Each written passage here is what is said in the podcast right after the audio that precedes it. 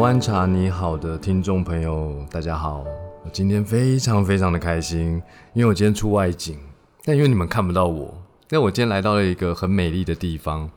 一个台北市的市中心蛋黄区，这边以前是空军的总部哦，然后现在其中一栋很有历史风情的建筑物已经化身为 Verse 和青鸟的办公室。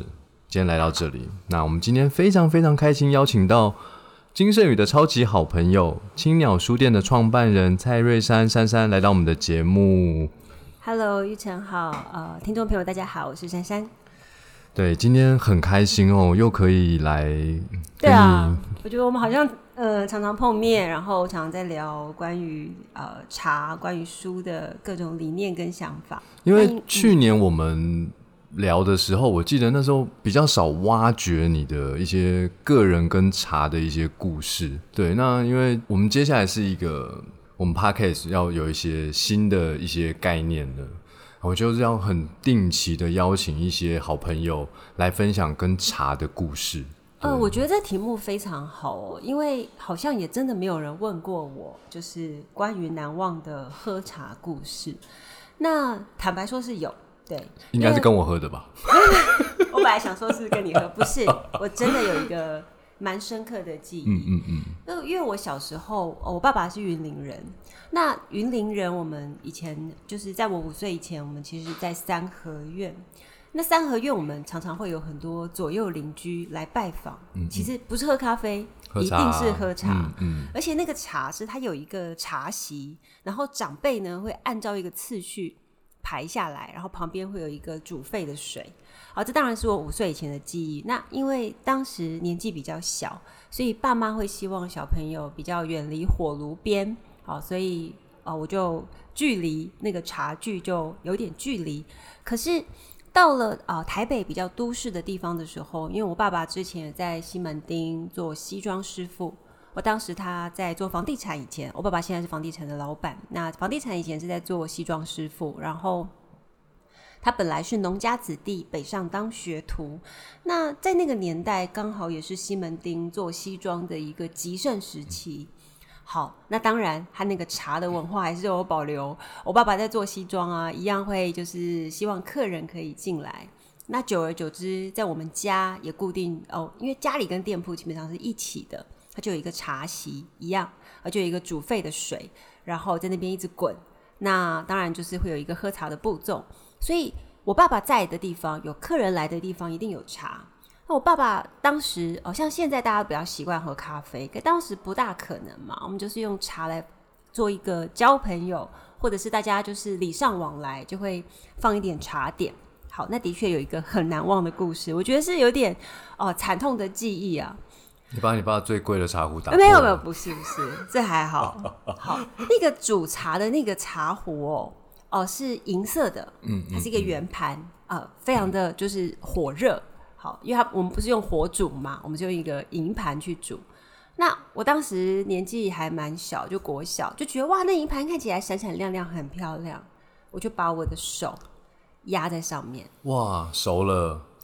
非常非常的痛。对啊，那真的是我印象蛮深的一个一个记忆哦，我真的好痛好痛哦，痛到我半夜一直哭，然后妈妈就赶快拿那种就是你知道白色的，像那种你你知道我们在那种武侠小说看到那种仙丹形状的，黑玉断续膏，对，然后就打开里面有一个白色的那个乳膏状，嗯嗯，帮我涂满整个手，然后戴上手套这样子，后来隔天就好了。但我 这真的是一个很难忘的。你现在对我现在想起来，想到那个茶席，就想到那个火热的煮熟的的那个锅子的那个那个平板，对我印象真的非常深。是我小学的时候，我后来当然就跟茶就我觉得就断了我的缘分，直到开了青鸟书店，遇到了金圣宇，真的重启，重启喝茶的缘分，哎、突然我发现我可以单纯的品尝茶的美味，而不是会有一个火热。当然，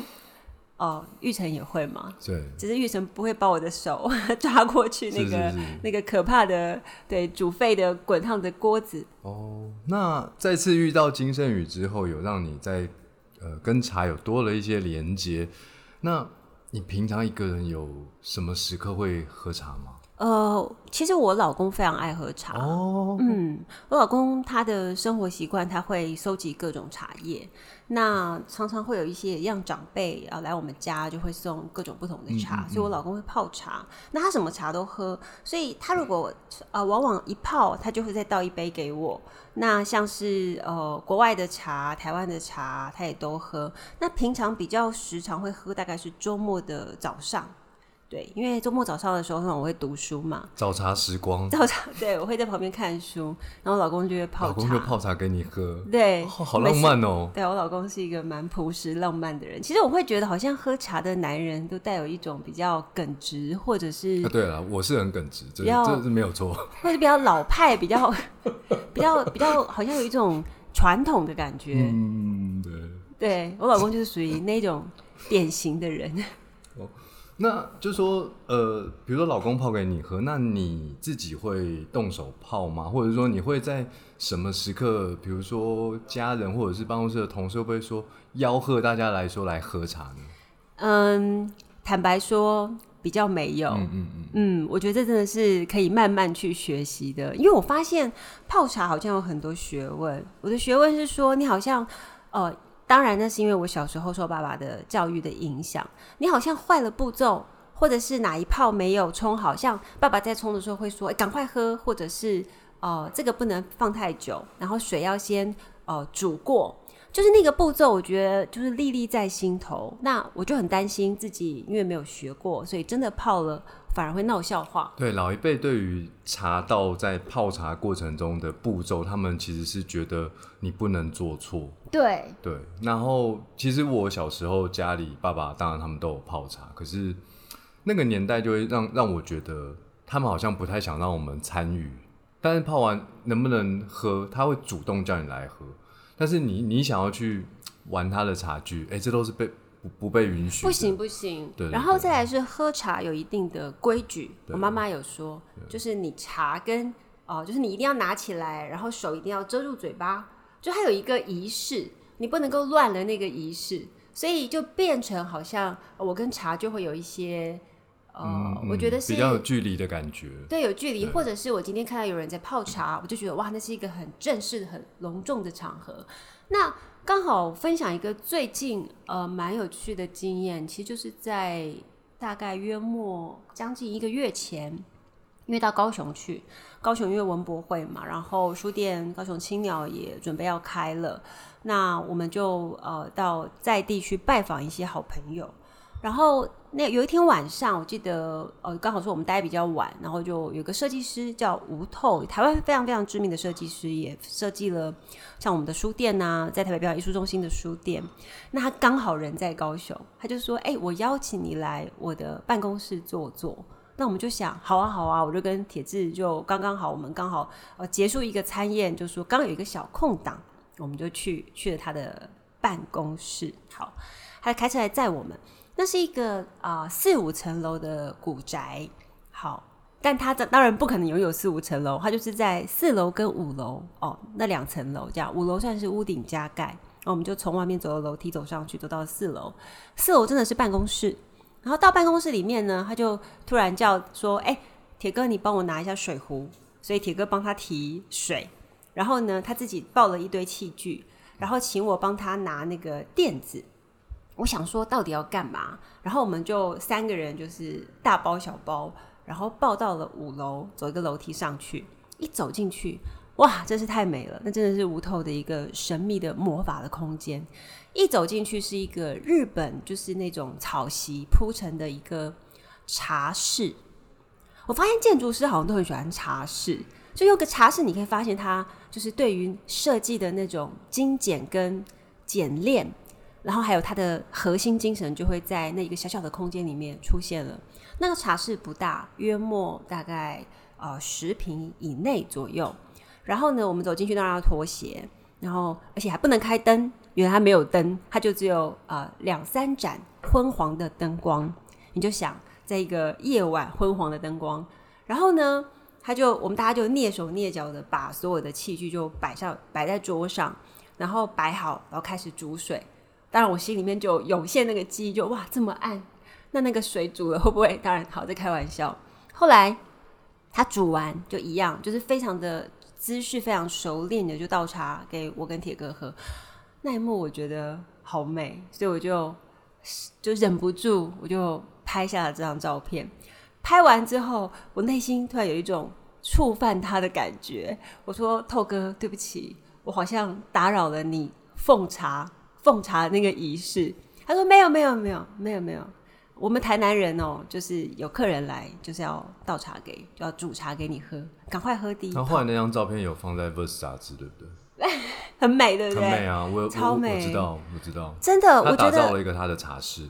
没错，而且呃，你喝完第一杯，然后他继续冲，那个手法非常的熟练，然后一边跟你聊天，完全就是一个浑然天成。然后接下来又下一杯哦，接下来又下一杯，这样。那我们谈了很多事情，就好像在喝茶当中，时间就过去了。我觉得那个晚上真的是一个很神奇、充满魔法的夜晚，而且最有趣的是，所有的器具都是你扛上去的。嗯嗯嗯。我觉得那个你有参与，对我有参与而不是说我今天就坐在里面，他煮好给我，对对不是对我有扛一个很重的水上去了，因为那个水是它是特别的，它好像是某一个牌子品牌专门拿来煮水用的，嗯。嗯，其实我最喜欢去人家的场所喝茶，不管是家或是办公室，或是他自己做的那个茶室，就是我不是很喜欢那种看起来真的很漂亮、很干净，就觉得那是刻意的。嗯，我喜欢是主人在那个空间里面，他本身已经有一种自在跟随性的那个感觉，那个气氛会出来。然后你去的时候，你就你就可以完全感受到那个主人的一个对于茶的想象，跟跟他的整个人格特质会散发出来。所以你看我呃最近去高雄这么多趟，有时候可能一个礼拜去两趟，每一趟都风尘仆仆，然后看到书店一步一步就是慢慢的完成，然后一本一本书慢慢的摆上去。但是现在对我来讲，就是夜深人静的时候，我脑中就会浮起那个画面，就是无透。哦，然后煮了茶啊，泡茶给我们喝，而且我把那张照片当我手机的封面照片，好久一段时间。还好在你午睡经过二十年后，有一个好的茶的回忆了。对，哦，真的，我觉得这真的是你真的是问了我才想起来，我真的没跟别人说过，嗯因为这好像就真的是我跟茶蛮初次的连接，蛮有趣的。然后嗯，后来是无透的茶空间。对，改变了这些印象对，很美。哎、对，那因为我们好像常常在聊一些事情的时候，其实我我我更好奇，就是因为你呃以前创办青鸟书店，然后后来也参与了整个 Verse 杂志的这个制作，你现在也是 Verse 杂志的副社长。对，对啊，那就是说，我们有看到 Verse 在这几年其实做了一一些对台湾文化界蛮有一个很多想法、很多可能性的创造力的一个一个一个过程。可是我我我其实通常采访我都喜欢问，究竟是在一个什么样的夜晚，哦，决定你决定参与这个 Verse，或者说其实不是哎、我觉得反而是因为铁质，所以决定创业。嗯，这个是应该是在二零一五年的时候吧。对我刚才跟玉成聊到，我刚认识你们的时候也是大概二零一四、二零一五年的时候，因为 AMA 的关系嘛。那当时因为我的前老板呃策划了一间书店，叫月月书店。那那个书店呃，我是第一任，我算我是算是第一个哦。在这个书店里面开始要去思考怎么营运的人，第一号员工了，对，算对第一号员工。然后我当时就邀请了刚从香港回来的铁志。那铁志的盛名其实大家都知道，在那时已经非常非常有名了。不管是在香港的号外《彭博商业周刊》，然后甚至在呃大陆的这个现代传媒集团，甚至是你在大陆的一些媒体啊、香港的媒体啊，或者国际的媒体，英国金融时报等等，你你都可以看到他的专栏、他的文字。所以他对我们来讲就是一个充满国际性的台湾人。嗯，那我觉得一个有呃这种 vision 这种视野的呃，但是又非常爱书的人，是很适合来作为书店的顾问。嗯所以当时就找他当顾问。那找他当顾问，呃，我们一开始合作，然后当然书店就风风火火哦，很多人来，我自己也很意外，就是好像在你完全没有任何计划步骤的情况下，每天书店都门庭亲爱的，若市我。把书店变成麦当劳了。哦没有没有没有，开玩笑的，开玩哎、笑。这句话真的真的是哎、哎、你要想那时候、啊那时候的月月本来是没有人的，然后我们两个一开因为，我我之前在松松烟有一个点嘛，我我有时候都会走过去看，怎么里面都是人？真的每天都是人啊！而且我常常早上九点进来，十点，然后就有很多外面路过的人都说要进来，甚至我说我今天书店公休，结果一堆朋友就是直接传私讯给我说：“珊珊，我要来喝咖啡，我要来看书。”就里面又满了，就是它好像变成一个大家很喜欢来的停留的地点。那我自己身为里面的主人之一哦，我就常常看着这个非常热闹的场景。你知道，人看到美好的画面，就会希望它永远留下来，不是短讯短瞬消逝。我就发现，哎、我很适合跟铁志合作。为什么？我们两个的领域有太多的哦互补。我完全真的是一加一大于二。哦，因为我是来自媒体嘛，娱乐圈，所以像是影剧、媒体、娱乐，哦，真的是跟我都非常的呃 close。然后，但是铁志是来自于传统的，就是你说哦，传统的国际性的媒体，所以他可以找到很多国外的呃来到台湾的人都可以来到这个地方。我们两个加起来，他的人脉加成是蛮大的，我就觉得哎、很棒。然后加上我自己觉得我是一个执行力很强的人，嗯嗯，那铁志是一个很有想法，但当时啊，但他现在很有执行力了。当时是比较没有执行力的，所以我我我就有跟铁志说，我说我好像可以把你的意志，就是慢慢的一一落实，我们好适合合作哦、嗯嗯嗯，好，当我充满了就是喜悦跟他讲这件事情的时候，他突然跟我说：“但是我不会在这边待太久，因为呢，哦，对于在经营一间书店来说，他一定只是一个短暂的过客，他有他人生更大的目标要去追寻。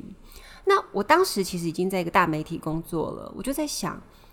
他的更大的目标会是什么呢？哦，他就说他想要创办一个属于台湾的文化媒体。那就很打动我啊，因为我当时在做的是比较偏娱乐性的，台湾还没有一个真正我觉得够强大的文化媒体嘛，所以就觉得，哎、如果我们可以合作的话，那将会是一件很棒、很棒、很棒的事情。然后，所以呃，我就问他说：“那你要什么样的文化媒体？”他说他想要创业。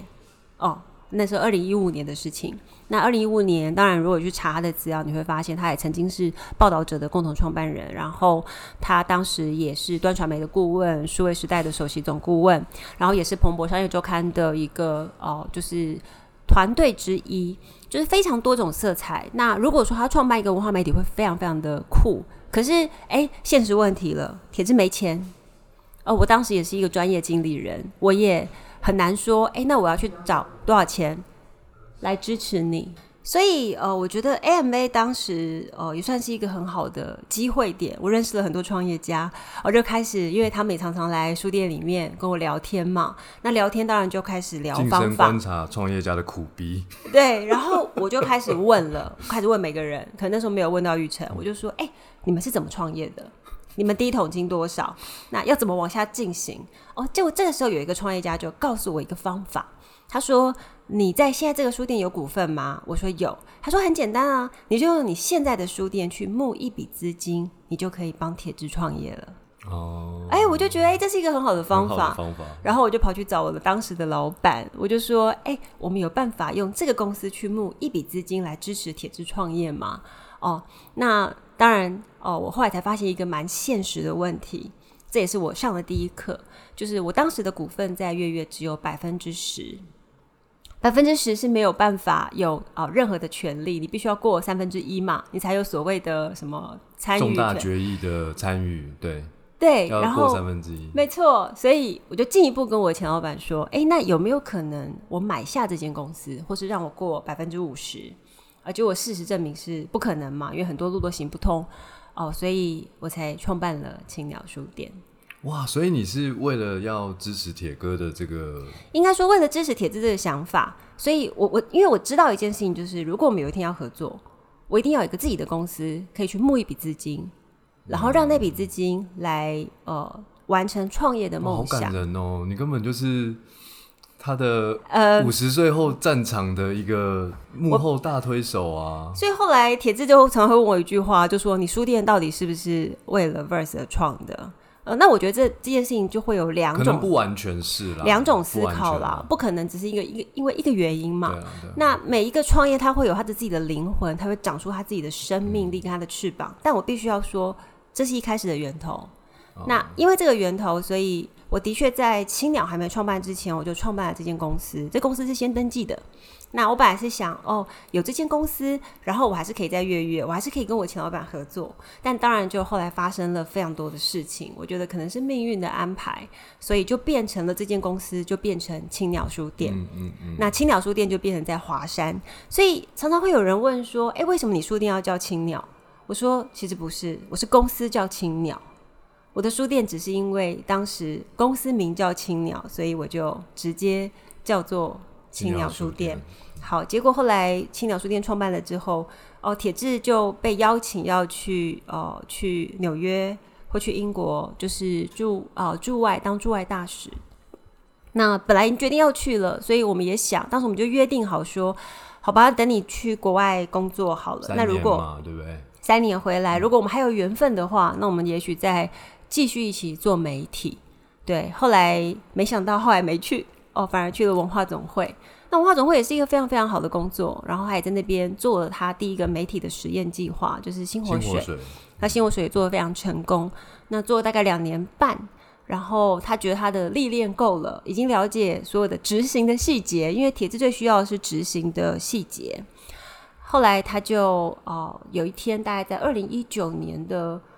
呃年终吧，不是某个夜晚嘛，不是某个夜晚，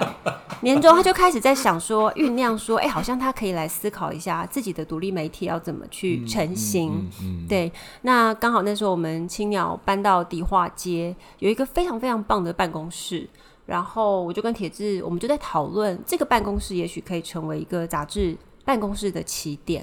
对，所以那个书店的最里面那个办公室，一开始我们就规划它是一个，嗯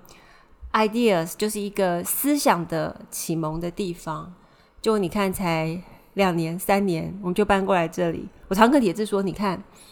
就是我们好像一年搬一个地方，那你如果说回到那个原点，那地方其实还是很美，嗯嗯，迪化街还是很美。所以铁哥知道，就是青鸟的一个起点，是因为你想要支持他做一个文化媒体的这件事吗？知道啊，因为呃、哦 v e r s e 在创刊的时候，我们会写每一个人给杂志的一句话嘛。我那句话就是写这个啊，我就写、呃五年前的某一天哦，因为铁志说要做一个独立媒体，那当然我们合作到现在已经迈入第八年了，时间真的是过得很快。那我们过程当中，我们也当然有过一些理念在哦讨论的这很正常啊。对，啊那每次在讨论的时候呢，都会去想说，好，那我们今天今天摒除各种哦，就是各种工具、各种原则，到底今天呃，我走到最后，我希望实现一个什么样的梦想？哦，铁子走到最后，希望实现一个什么样的梦想？哎，我发现两个人的梦想还是蛮一致的，一致的，目标还是一样，就是文化媒体。对我来讲，书店就是媒体，嗯嗯嗯，对，只是它是用实体的方式去呈现它。我觉得只要有共识，然后你们的共同目标是一致的，其实这个过程就是在披荆斩棘。那披荆斩棘一定是辛苦而且困难的。那各种方法在讨论的过程中，难免有意见不一致。但是我觉得，只要大家不是为了个人的呃私心或个人的利益，然后起冲突，那样的冲突通常都会很有建设性。呃，我觉得所谓的个人会越来越小啊，因为刚、当初创立的时候，也许像书店只有四五个人嘛，我个人就很大，我今天可以呼风唤雨，我说了算。那杂志社也是一样，第一年只有五个人嘛，嗯嗯，可是现在已经不是了，现在两间公司加起来已经是五十个人了。就很多时候我们都要考虑到他人跟这间公司的利益，反而不是我们自己了，要把我们自己缩得更小一点。所以在很多选择、很多抉择上面，变成是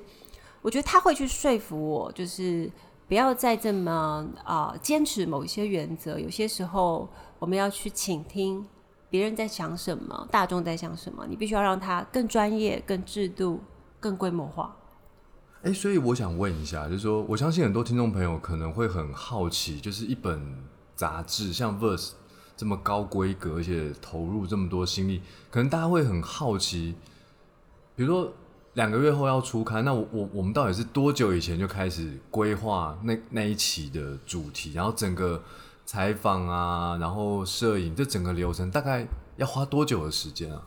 我觉得这都是铁志的专业耶，这点他真的蛮厉害的。我也常在问他，但是我就看他从早忙到晚，然后中间缺什么，好像就是一个拼图，他又不断的拼完它。像有像我记得创刊的时候，呃，他觉得要多几篇文章，但我们没有钱去找这么多记者，他就会跟我说叫我呃撂下来写一两篇。哦，所以创刊号我有写两篇，一篇采访杜祖业，一篇采访 Jeff Lam。那呃，两篇当然就是我们就是他要实现他的梦想，他不会因为说哦怎么样去去就把这件事情断掉，不会。然后在设计也是，我们设计一定要完成非常非常高的哦水准的设计，所以我们要花多少预算。摄影也是，那同步是在多轨进行的，然后呃做出来。那当然，我觉得他脑中有非常严谨的时程表，因为他喜爱杂志，其实是从呃，非常非常小，学生时代就开始，一直做到现在，他没有断过，所以我觉得这在他脑中已经是一个非常熟练的过程。嗯嗯，对，就跟我开书店一样，我开书店，因为我曾经有过一年开五间嘛，对我几乎是不用在书店现场，我都会知道，脑中里面都知道他现在开到哪里了，了解。还蛮熟练，就跟泡茶一样。哦，对对对，我也是闭着眼睛我都可以泡茶，而且手不会被烫对到。对，就手不会烫。所以呃，刚刚你也稍微聊到铁哥过去的一些工作经历，然后他的视野啊，然后他有海内外各种跨领域媒体的一个工作经验。嗯，但是我觉得啊，因为你算是他这个八年来一个最紧密的一个工作伙伴，嗯，他有没有一些其实一般人比较不清楚的特质啊？什么？然后，然后，但是，但是重点是我不是说想要聊一些什么小小，就是说这些特质是不是其实是形塑现在我们看到的 verse 的关键？我觉得他都会有一些，应该说，我觉得他比较晚创业。对，以创业来说，他算是已经年年将近半百才创嘛，跟很多人二十几岁就创不一样。所以他人生有大半的时间在思考，哦、他创业之后要做什么。所以短短的一两年间，像是每一个步骤都用快转在进行，他很很想很像好像来不及来不及，他每件事情都要做。所以你想看实体店啊，还有呃，包含像杂志节啊，还有年会啊，这个都是他在创业的那个时候就写下来的计划。只是当时我看那些计划的时候，我内心还在想，怎么可能？你怎么可能一两年内做这么多事情？你会不会太天真结果就了一点做出？来了。对，后来就做出，当然是包含就坚强的意志力，还有非常坚实的团队。那嗯，当然中间有过口角，就是在我觉得不可能。我觉得，比方说冬季年会好了，冬季年会当时我记得是十月份，他说要做，我们十二月二十就办了。十月份他说要做的时候，他是有一天就非常的着急，就说呃，可能这件事情要做，为什么还没有往下进行？那我觉得他如果没有 push 这件事情，这件事情基本上不会成真。那当然，我们也是动用了我们很多就是团队的人脉，在很短的时间内达成这样。达成完年会完之后，在这个活动，因为那个时候参加人数有大概两百多人，我记得隔一年他常拿这件事情跟我讲，因为那那算是创业的第一个门槛。我常会说，每个人创业都有一个坎，那个坎度过了之后，你未来的每件事情都会去衡量，只要不要超过第一个坎的难度，好像就还蛮轻易的。那我后来他常会问我说：“你看吧，你当时就说不行，结果你看我们两个月内办完，还风风火火。当然，我心里有很多 OS 啊，就是如果当时不要理你的话，不过也许就会有另外一个人出来帮他嘛。对我觉得这个是必然的。所以他应该就是真的人如其名，他有铁一般的意志。对他想要做的事情，他真的会，不管是他个人或者是他身旁的人，特别是你是他可能既是共同创办人，但你其实也是他个个人最最好的助手。你们会，他会驱动这一切成真。嗯，所以，所以 Verse 我才可以，不管是从设计，然后从图片的摄影的那个质感，然后再包含到文字的洗练度，我觉得真的，它对我来说就不像只是一本杂志，因为我们一般就会觉得杂志是不是过期了就就给丢了，嗯，但是总觉得每一本 verse 它既像一本有深度的书，但是它好像又可以带领着你在这个时代的脉动上面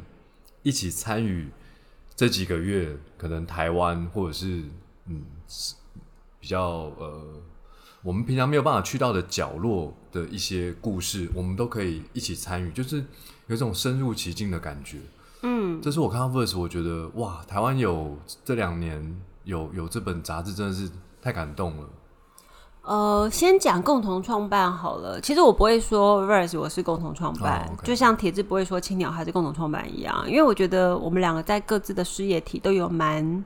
顽固的意志力，嗯包含像青鸟书店好了，青鸟书店我如果今天想开一间，我也是非开不可。像华山当时我说要开，我就一定要开，然后哦、而且没有妥协的余地，哪怕我也不管它，基本上我就开了。啊，第一间华山的时候，他是没有，他一开始是没有非常支持，后来就开了嘛，因为他觉得才十八平这么小，你是能开出什么？他说那是一个呃一个女女性呃小公主的房间，一开始他这样讲，我就说你看这个房间现在很厉害吧？对，就是我们两个的确对各自的理想会有一些质疑，但是我觉得我们都对各自的理想抱着一个非常哦，如果你真的决定要做，我已经告诉你不适合，但你还是要做，我会支持你。我会支持你。哦、对样这样很好啊。对，所以我会说，青鸟是我创办，但 Ver 其实是他。就像我，嗯嗯我内心还是会对某些事情产生质疑，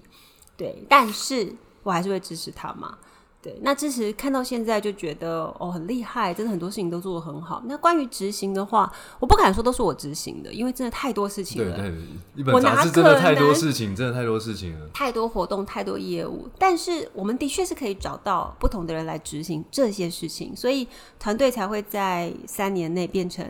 哦，你看三十五个人，那就是因为有太多人要去执行这些意志，而且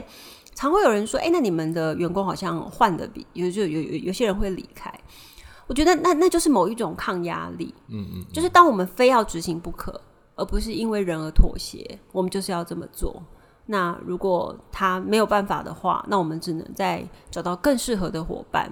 我觉得这个是我们面临在过程在长大的过程当中要面临的一个挑战，就是如何在实行意志，但是又可以完整实现的过程，要不断的妥协跟拿捏，然后还要就是接受各界可能不同的批评，还要继续往下。所以我常会想，实现理想跟实现意志的人其实是非常孤独的。我觉得每一次虽然我们已经很熟悉了，但是每一次再去挖掘 Verse 跟青鸟背后的一些故事之后，你会越来越钦佩这本杂志，还有你们正在做的事情。特别是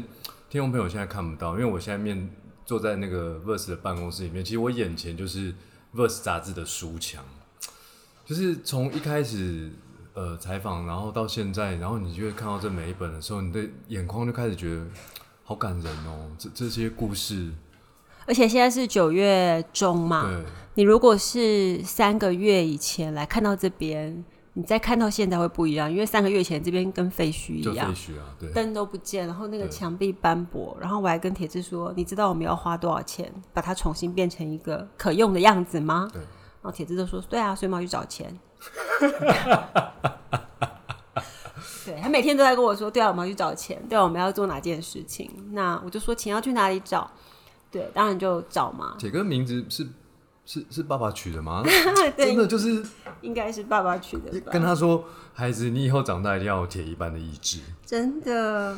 所以青鸟和 Verse 最近期有没有什么重大的计划可以跟我们听众朋友分享？其实有哎、就是高雄青鸟在九月呃中式营运，九月二十四号开幕，然后同时我们有一个蛮大型的高雄城市书展，那它是跟书店一起，然后高雄城市书展它会呃它是由整个算是高雄市，我觉得蛮多动员，蛮多像书店啊、文化作家都一起加入，然后所以它会历时一个月。目前我们都在非常密集的宣传当中，然后下礼拜就要开记者会了。那接下来就是，当然在空总，我们还有一个青鸟图书馆会开，对，那个也是同同时在进行的。然后以及明年在春天有一个新竹的书店会开。那当然，像铁志就在问我，上个礼拜因为吴淑媛老师跟我说，基隆有一个空间还不错，问我们要不要开。铁志就说：“哎、到底要不要开？”我就想，你为什么都不会去想，为什么还要再开一间？他就问我到底要不要开，然后他就不断的去去，他他问我的过程当中，我就会开始去想象那片海的美好，就会去想，哎、好像要开，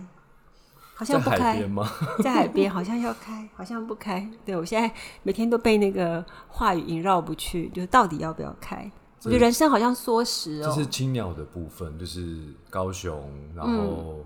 空总会有一个小型的图书馆嘛，对然后明年是新竹，那 Ver- Verse 这边呢？，First 的话是十一月年底吧，大概会。应该是希望年底我们会有第二本音呃音乐杂志，第一本是 Verse 嘛，我们会再办一本音乐杂志。现在铁志都如火如荼在跟同事们就是开会。那下半年我们也在规划另外一个冬季年会，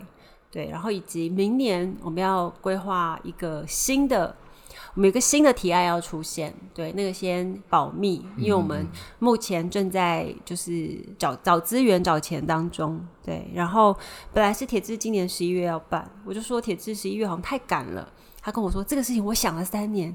你难道不让我在十一月做吗？我就说你三年做很多事情了，我们可以明年再做。